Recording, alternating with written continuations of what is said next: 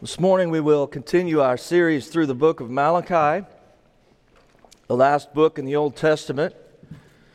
But first, let's do our little Old Testament history review, review together. And remember, the idea is to try to fill in the blanks out loud with me and uh, do the hand signals if you can. We are going to get better and better at this. We've done it a couple times. I think this is about the third time. Uh, but, uh, you know, if you're new today, um, feel free to make fun of the rest of us uh, as we try to do this. Here we go. Genesis chapters 1 and 2 tell us about creation. Chapter 3, the temptation, remember the serpent? The temptation and the fall of Adam and Eve. Chapter 4, Cain and Abel, the first murder. Chapter 5, just kind of boring, genealogies. Okay. Chapter 6, 7, and 8, Noah and the flood. Chapter 9, Noah after the flood, the rainbow, right? Promise of God. Chapter 10, again, genealogies. Chapter 11, the Tower of Babel. Chapter 12, the call of Abraham. Somebody help me. Let's try one more time. Chapter 11, the 12, sorry, the call of Abraham. One day God saw the faith of Abraham and spoke to him. God said, Go into a land that I will show you, and I will make you a great and mighty nation. I will make your name great, and I will bless you to be a blessing to the nations. So, Abraham, remember this one? Packed his bags, and he and his family went up around the Fertile Crescent. Think about on a map that Fertile Crescent we learn about in grade school, or at least we used to. I don't know what we're learning these days, but they came up to a town called Haran, which was barren. So Abraham, Abraham wondered, remember, remember this one? Abraham wondered, no, you're afraid to say it, but you got it. It's on the tip of your tongue. What am I doing here? Have you ever been there? You know, came to a Haran which was barren, and he wondered, what am I doing here? But it wasn't time for him to get to where God was leading him yet, so God had him wait 30 years until Abraham's father, Terah, died. Finally, they moved into the promised land. But Abraham and his wife Sarah had a problem because 30 more years had passed and they still hadn't had any children. And now they're getting very old.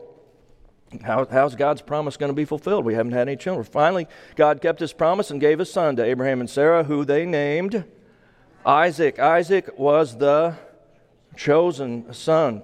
Isaac had two sons named Jacob and Esau. Esau was not chosen, but Jacob was chosen by God. Later, Jacob was renamed Israel. Good. So Jacob, aka Israel, had how many sons?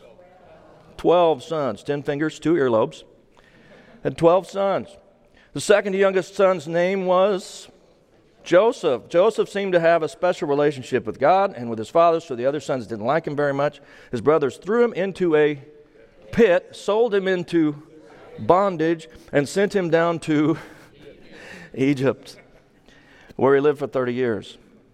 Joseph eventually became Pharaoh's powerful right hand man. After 30 years, there was a famine in the land, and the whole family moved down to Egypt for another 30 years where they lived in peace and prosperity. After that, Pharaoh died. And so there was a new Pharaoh who didn't like uh, Joseph's family very much, which had become very large by this time, and he put them all into bondage for how many years? 400 years. After 400 years, the Egyptians had become really oppressive, and the people began to cry out to God, saying, God, get us out of this mess. My favorite thing in this whole thing, because of everything that's been going on over the last two years. So let's just do this one together, if nothing else.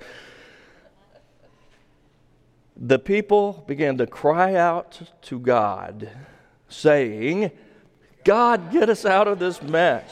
That's it.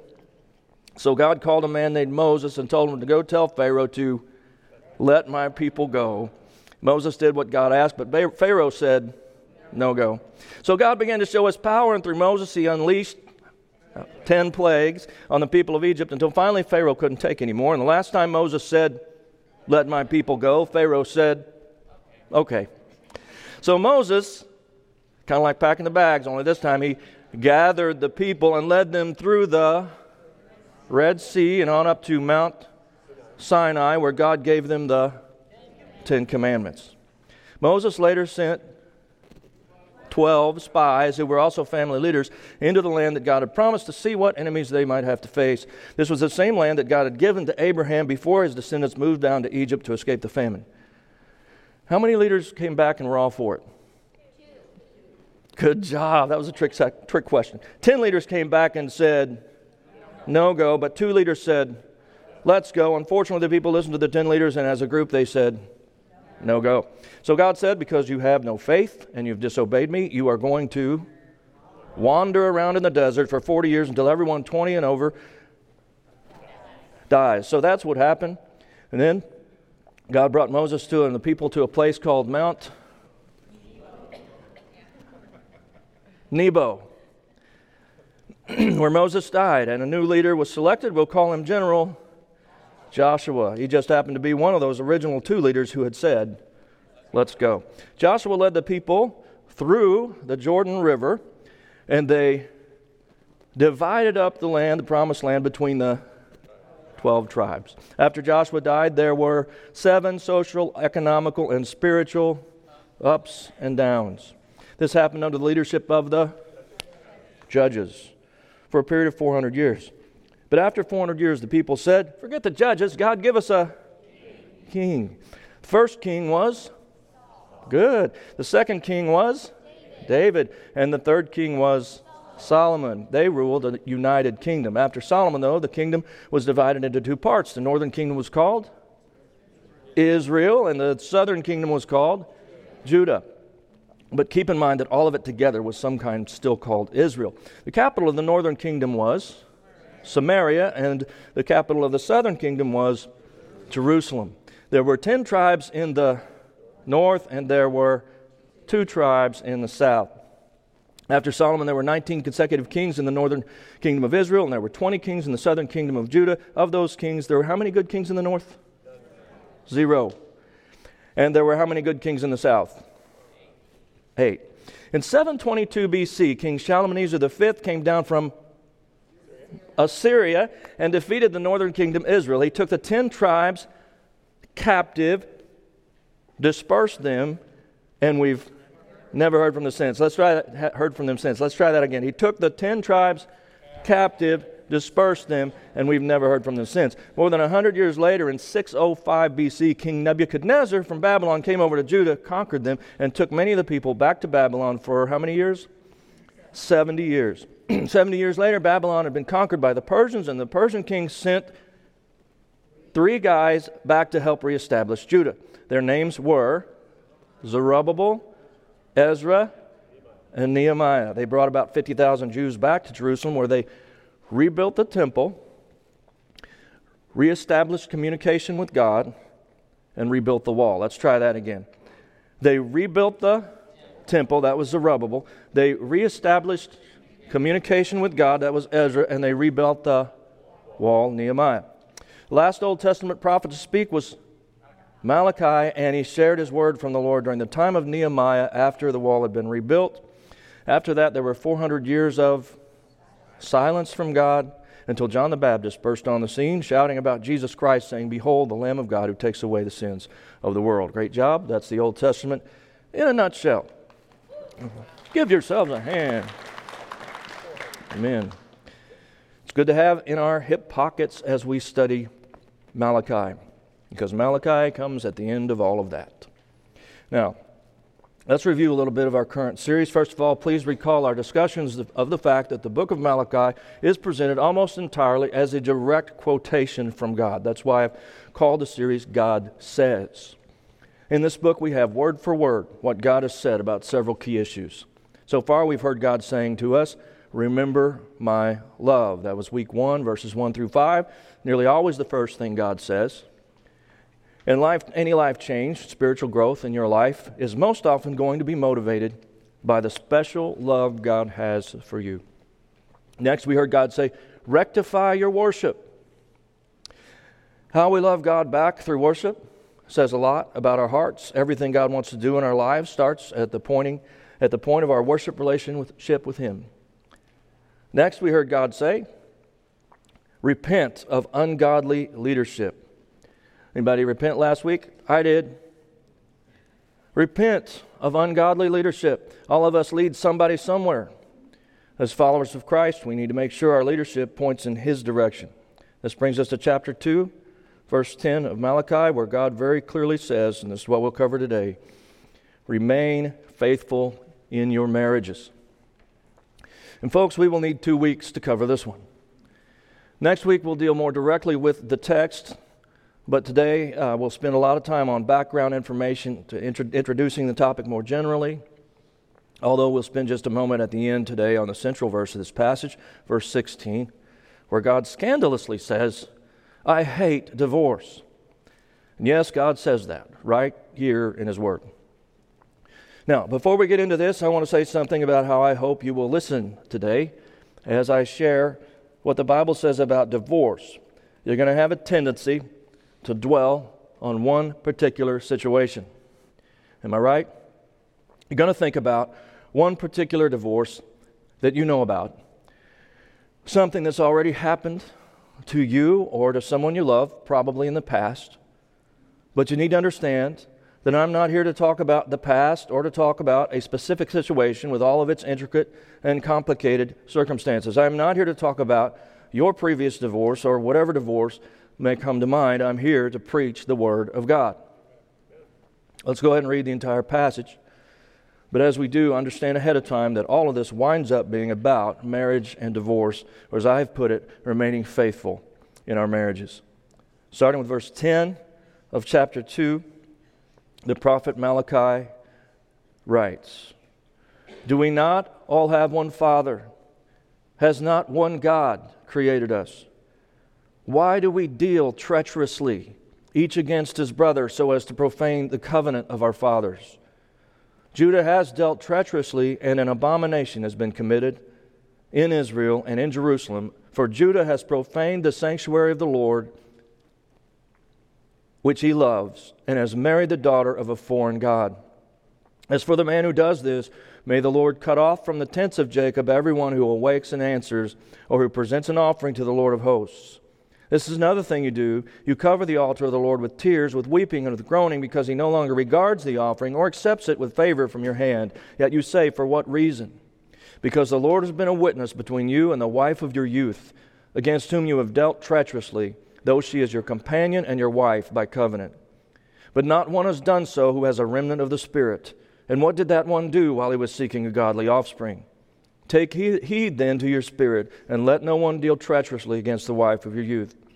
For I hate divorce, says the Lord, the God of Israel, and him who covers his garment with wrong, says the Lord of hosts.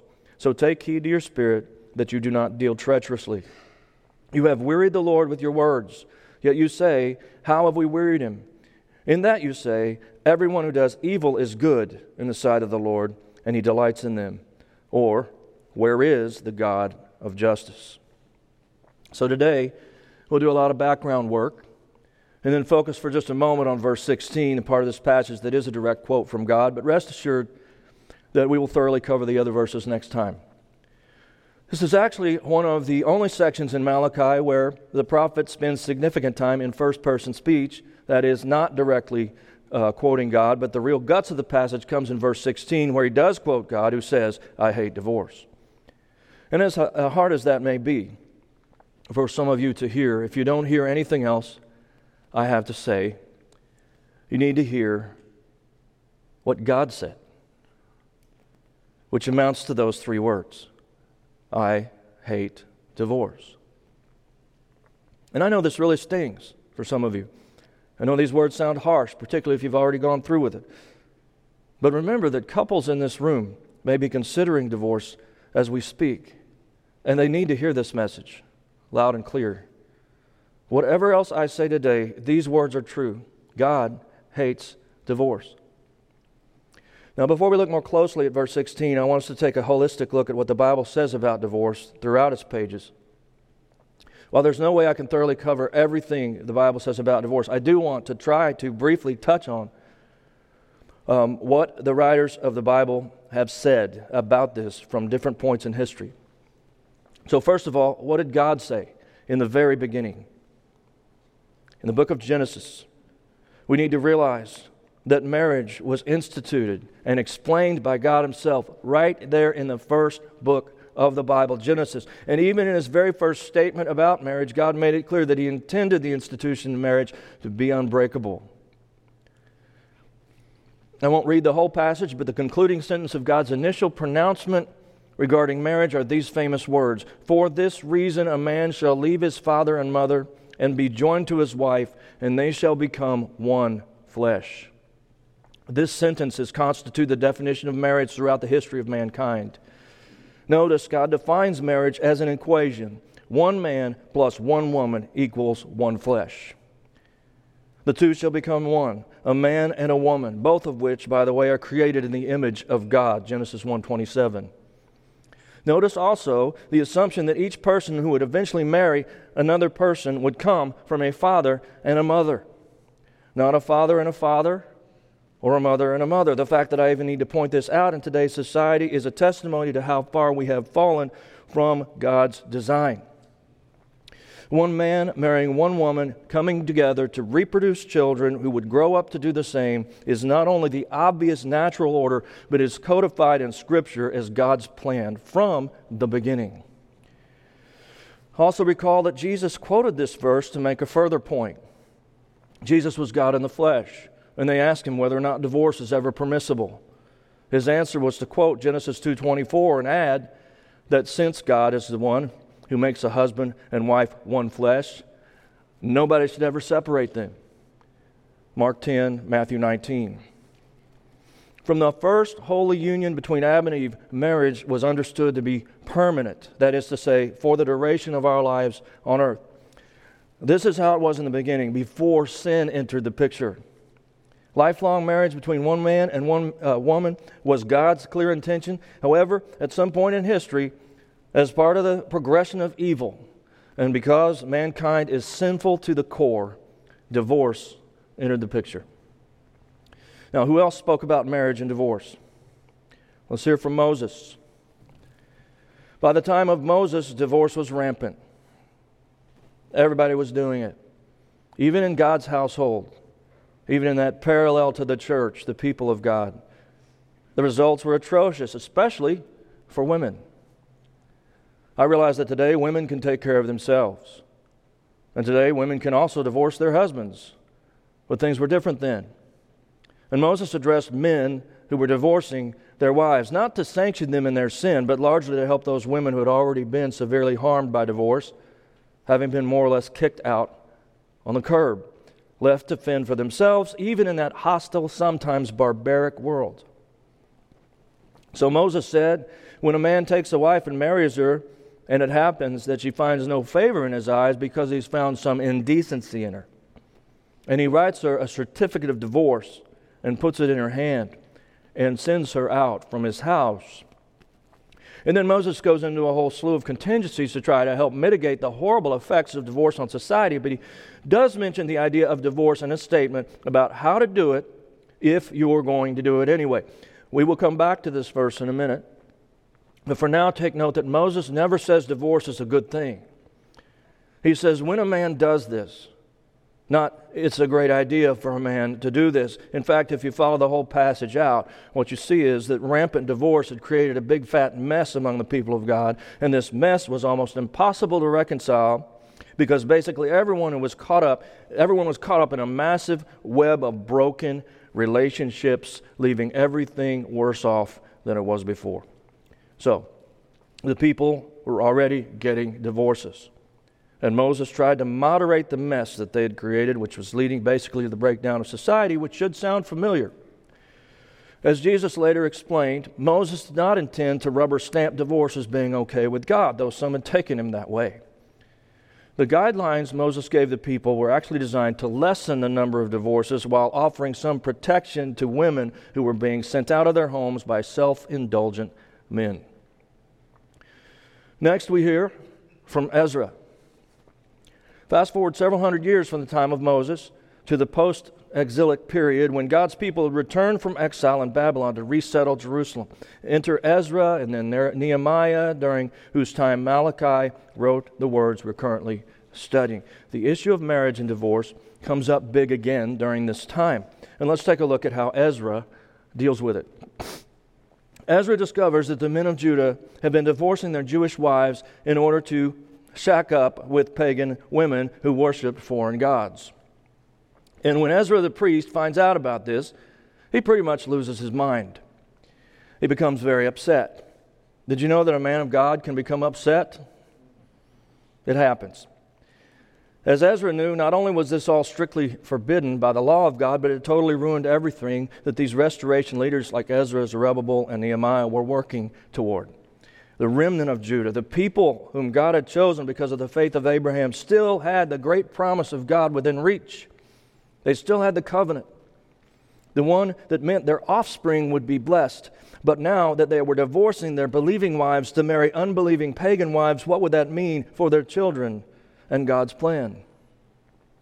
Beyond this, as Ezra knew and as Malachi knew, the Messiah was to be of the progeny of these people. So, how would that work if they didn't marry others inside the faith. See, the whole program was dependent upon biblical marriage and biblical families, those very marriages and families which they were abandoning.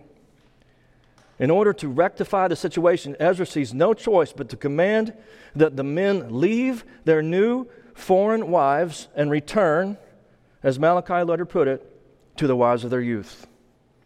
Let's read part of what happened as recorded in Ezra's book from chapter 10, verse 10. Then Ezra the priest stood up and said to them, You have been unfaithful and have married foreign wives, adding to the guilt of Israel. Now, therefore, make confession to the Lord God of your fathers and do his will, and separate yourselves from the peoples of the land and from the foreign wives. Then all the assembly replied with a loud voice, That's right. As you have said, so it is our duty to do. Later in the book, it becomes even more clear that they are to send these women away, even with their children and to return to their Jewish wives exclusively. That's rough to hear, particularly on the sending away part, but that is what God told them to do through the priest Ezra. They were to put an end to these so called marriages with pagan wives and return to their original wives inside the family of God. So, through Ezra, was God calling for the very kind of divorce that Malachi later said God hates? Were they divorcing these foreign wives in that sense?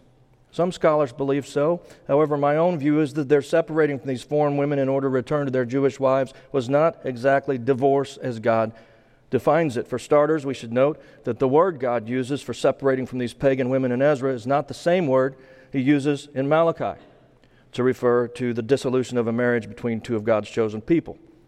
I don't know if that proves my point, but regardless, based on the context, I do not believe that God actually honored what they had with these pagan women as marriage, at least not in the same sense as their previous marriages. I actually believe God saw these pagan unions as adultery or sexual immorality. For that reason, God did not consider separating from these pagan women to be divorce or something that he would hate. One application of the situation with Ezra is that there are times when something is called a marriage when, in God's eyes, it may not be so. For the record, I believe that to be the case, that to be the case with so called same sex marriages. In that case, as in the case of adultery, a divorce, as God defines it, is not actually needed, but simply a separation, including the termination of what God says is sinful sexual activity. Similarly, in the case of the situation with Ezra, I don't think God was really calling for divorce, but the cessation of the sin of adultery, along with a return to the actual wives who were very likely still single. Now, doesn't this all sound like a big fat mess? See, that's what we get when, as a culture, we disregard and disobey the Word of God in order to follow pathways of sin and rebellion. Moses first dealt with the mess now Ezra is dealing with the mess. And where did all this craziness regarding marriage and divorce lead? It led right up to a prophet named Malachi who comes right after Ezra. And let's see again what Malachi said. As Malachi begins to prophesy, the previous situation has not been fully resolved. At this point, God is so fed up with his people, and the families of Judah are so wrecked that he decides to leave no more room for guesswork about his feelings on the matter and emphatically states, I hate divorce. You know, God puts up with a lot.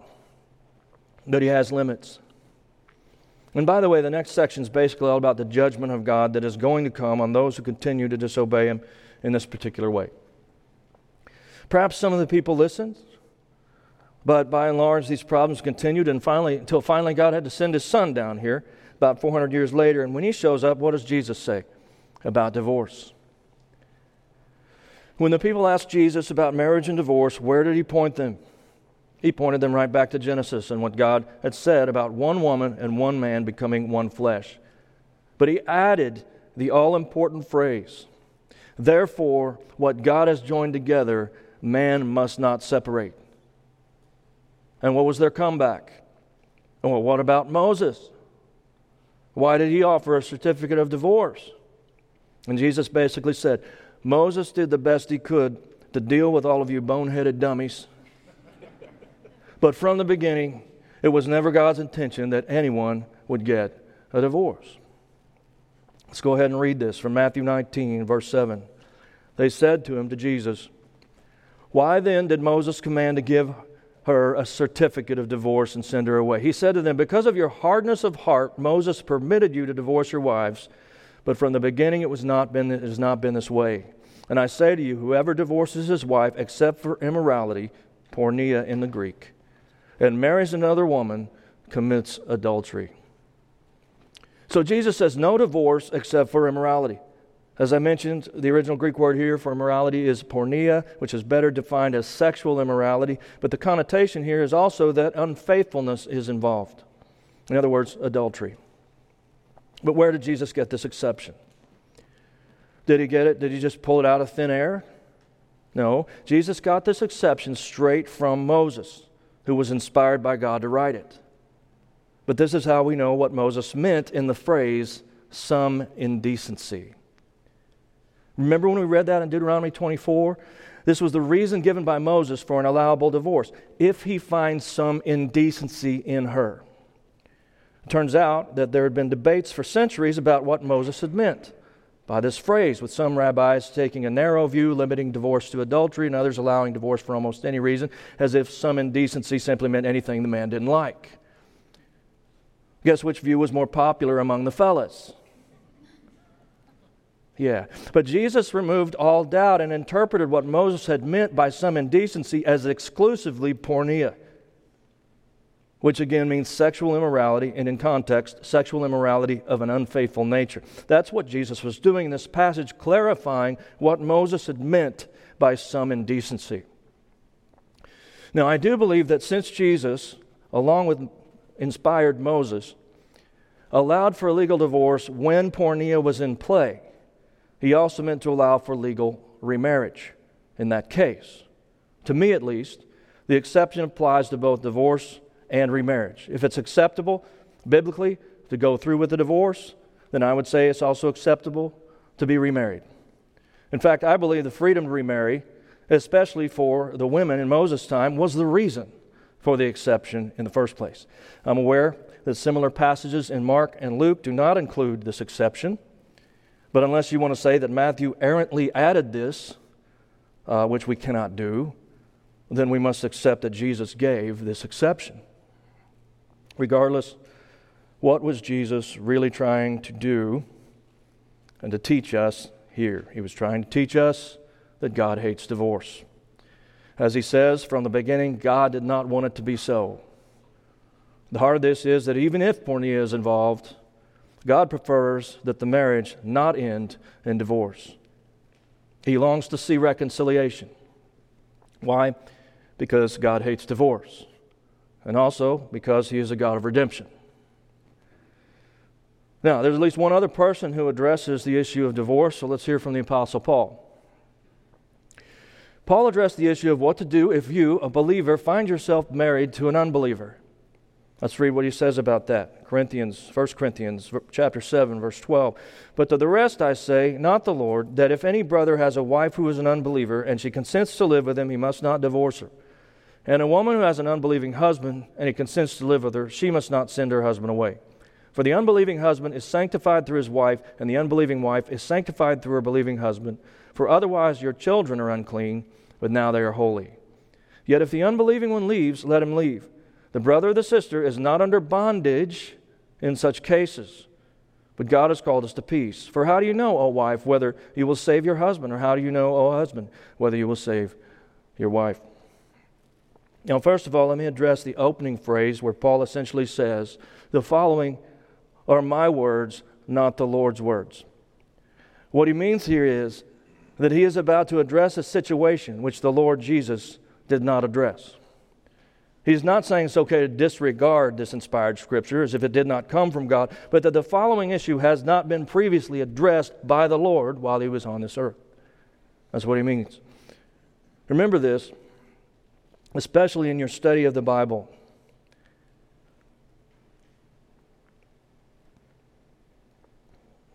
Absolute truths are absolutely true within their absolute limits.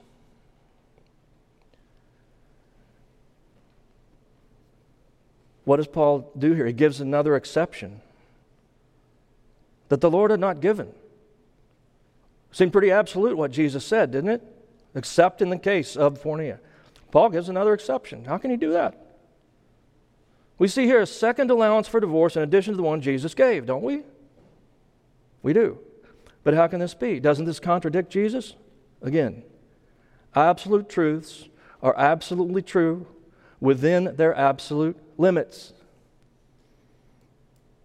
I don't know if somebody else already said that or not, but they should have. If I don't say so myself. Need, that's, a, that's a good principle for hermeneutics or biblical interpretation. We always need to consider the limits or the often unstated parameters of any truth statement. For example, I believe the exception clause Jesus gave was limited to biblical marriage. That, that being between two of God's children, people of faith. That is, people with the Spirit of God living inside them. Jesus was talking about people of faith in Yahweh who were married, not just any two people on earth. This is why Paul can give a different exception for those who are not married to believers, saying it's acceptable to allow an unbeliever to leave the marriage if they want to leave. The connotation also being that God will not hold that divorce against the believer, they're not going to be in bondage. Presumably, that they would then be able to enter a biblical marriage with another believer. This also points us back to Ezra, doesn't it?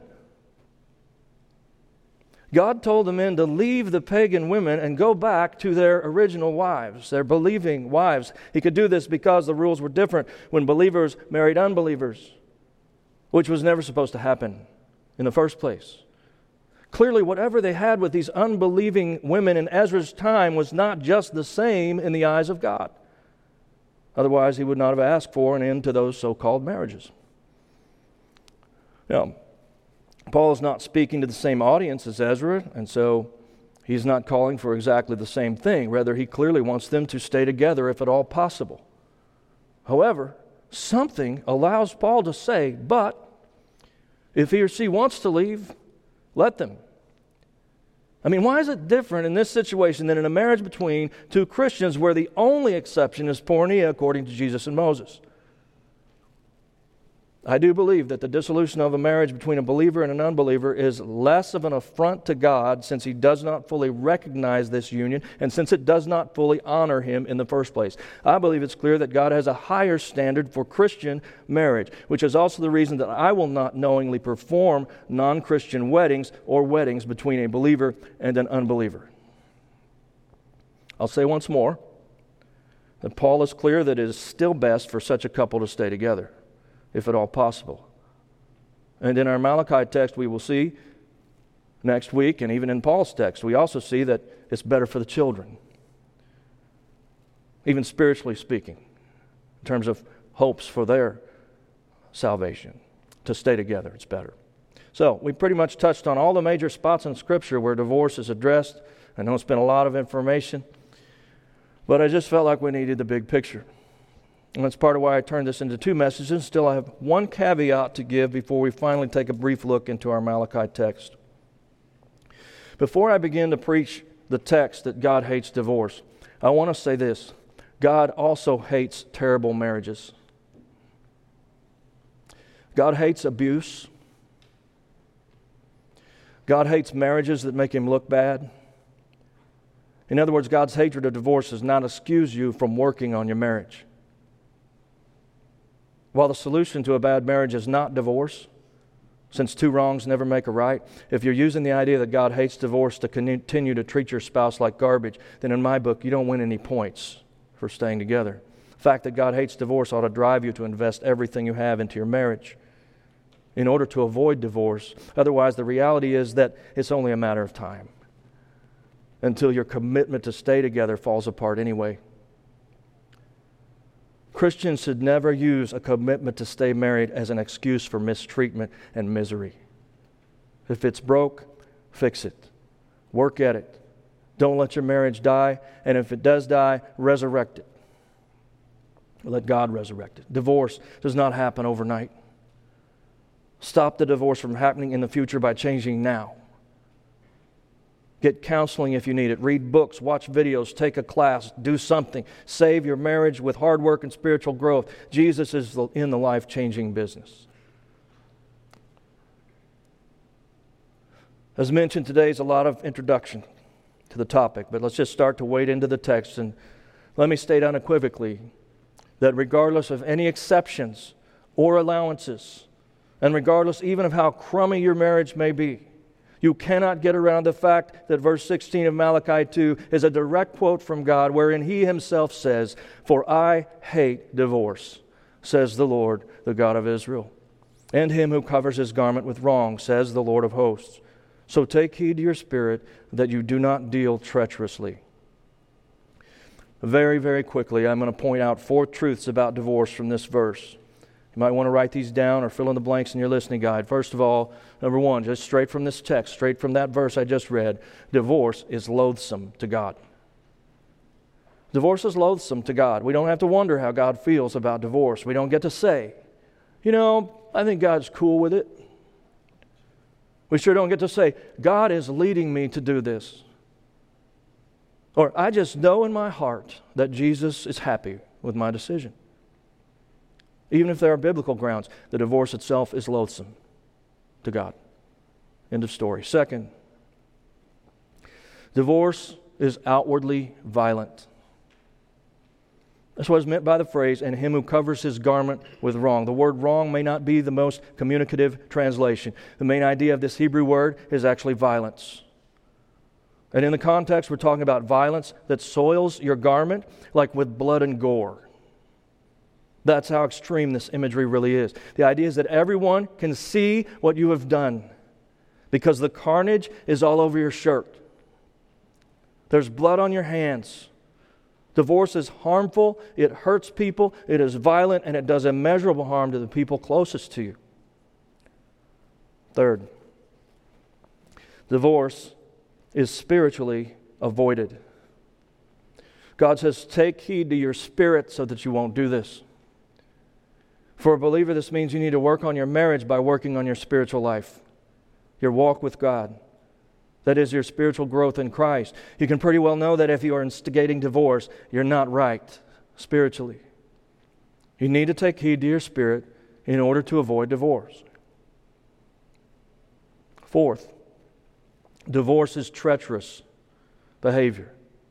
There's just no getting around this in Malachi. The word treacherous is used four times to refer to divorce in our translation, including here in verse 16. Divorce is treachery, it's betrayal, it's to stab your closest one flesh companion in the back.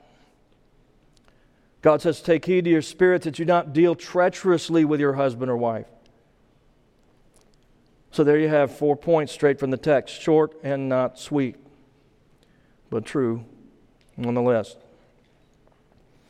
Now, let me say this, and listen carefully, even if you're mad, because this might help. I do believe there are times when the one being loathsome, the one being violent, the one who is not right spiritually, and the one who's being treacherous does not want to get a divorce, but just wants to keep on being a terrible person. In cases like this, I recommend separation. And you say, for how long? Well, that gets into a lot of nuance, and it depends on the situation. Depends on what happens. Today, I just wanted to point out there is another option besides divorce, particularly in the case of abuse. Separation is generally the right option. Get out of there, protect yourself. Separation is not the same thing as divorce. Beyond this, what I'm also saying is that there are situations where the treacherous person is more than willing to sit back and stay married on paper to reap the benefits, even though he or she has already committed a divorce of the heart and a divorce of actions long ago. If divorce is treachery, according to Scripture, we might also turn that around to see who is really guilty of the divorce. Who's broken faith? Who's been faithless? Who's betrayed the sacred trust of the marriage covenant? God hates divorce. And I believe that includes unofficial ones. When you break your marital vows, or if you fail for years to even be a husband or a wife to your spouse, don't be surprised if she or she eventually wants to make the divorce that you've already acted out official. Regardless, God hates divorce. One more thing if you're the person being divorced and your spouse does not have biblical grounds and he or she refuses your repeated attempts at resolution and chooses divorce against your clearly stated will, hear me say that God holds nothing against you. You are a victim of someone else's sinful choice and should receive only comfort and encouragement from the people of God. In my view, any church policy to the contrary is legalistic and wrong. This would include the issue of serving as a deacon or a pastor in the church. I personally do not believe a person should be forever disqualified from ministry if he was divorced against his will. I'm well aware that some people are more conservative than me on that. By the way, be careful with your legalism. There's always someone more legalistic than you. Always. Oh, I don't even watch that movie you know, the movie they show at the youth group. Oh, I wouldn't even watch that movie. You got to draw some of these lines somewhere. Just telling you where I'm at.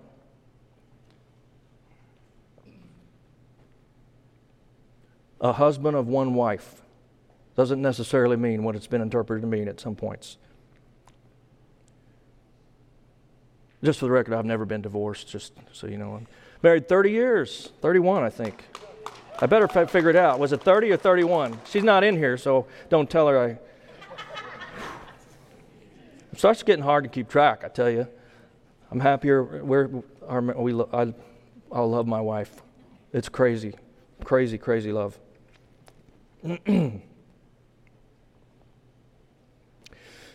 Finally, to those who are facing the truth about divorce and thinking, what now?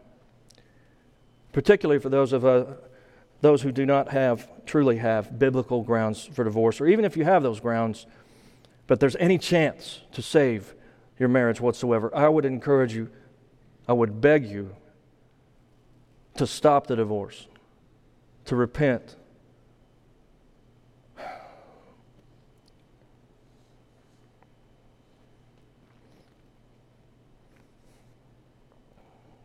To return to your marriage.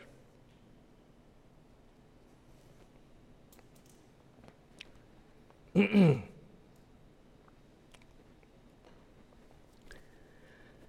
it's so far in the past that um, that's just literally, literally not possible, such as remarriage on his or her part, you have to seek forgiveness from God for whatever part in it you had through confession, make a commitment to re- not repeat the same mistake. And then I'll have to add this. I'll have to add this.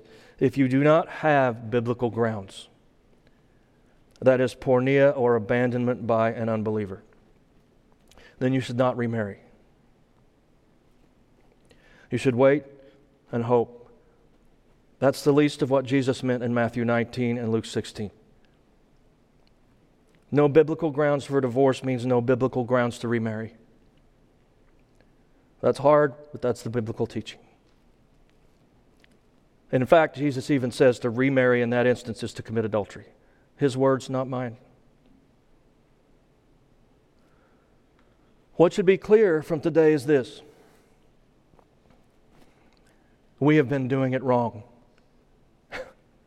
Can you imagine? Folks, modern Christianity is in a sad state of disrepair. I'm sorry, it's true. We are worldly and impure. It's been on my heart a lot lately. In particular, I've been so burdened by how few people seem to be coming to Jesus in this country at this point, and I've determined that it is our fault. There will never be spiritual awakening until there's revival in the church. The battle lines have been drawn. Unbelievers are not on the fence, they have built walls. You know this. But why? I think one of the biggest reasons is they know Christians. And what they see from them is not the slightest bit appealing. We have lost the world because we are living like we are lost. We have no witness because the world has witnessed how we live. Our testimony is weak because our weakness is our testimony.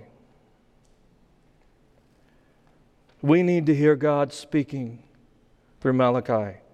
The entire book drives us to the point where God says, Return to me, and I will return to you. Oh, that we would truly do so, and that we would truly be changed. In no area is this more needed than in our marriages. We have been unfaithful, and so we have lost faith. God help us, God change us, God save our marriages. Amen. Next week, we'll look more closely at the biblical text. And we'll hear more from God about how we can remain faithful in our marriages in so many ways. Everything depends on this. I hope you'll come back to hear the rest of the story. As I close, I want to call you to do something this week. Please pray for the marriages of Go Church. Let's just go, let's just go ahead and, and narrow it to the marriages of our church. Please pray fervently. Pray for deliverance from sin in many cases. Pray for steps to be taken to restore a loving atmosphere in our homes. Pray for God to work miracles. Please don't forget. Set a reminder or something. Let's really pray daily for one week for our marriages and see what happens. Nothing could be more important. I want to enter into a time of prayer right now. Um, I don't know if it's possible to play a little music or something, whether or not, it doesn't matter either way. And I want to uh, ask people of particular burden about our marriages. Uh, maybe it's your own marriage. Maybe you want to pray for somebody else's marriage. Um, just in a show of support and also as a way of getting ourselves truly involved in fervent prayer. We're going to take like five minutes. And I just want to ask people who are willing to come up here, find a spot, could be at the chairs. Those who can't kneel, maybe just come up to a chair if you can kneel. I don't care. Find a spot. And I just there's nothing more important. So come on and, and let's pray for our marriages. Everyone who will, let's just spend a few minutes.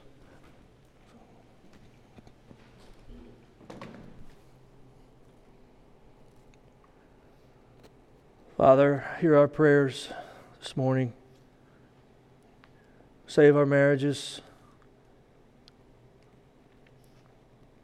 Help us all to take a step this week towards a healthier marriage. Divorce doesn't happen overnight.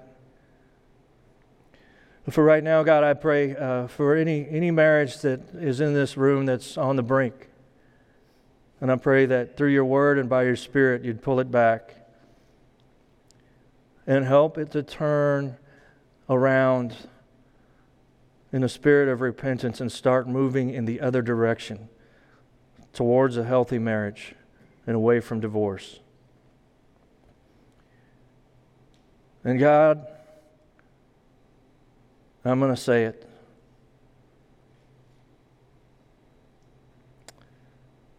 I pray that you would save Tully and Michelle's marriage.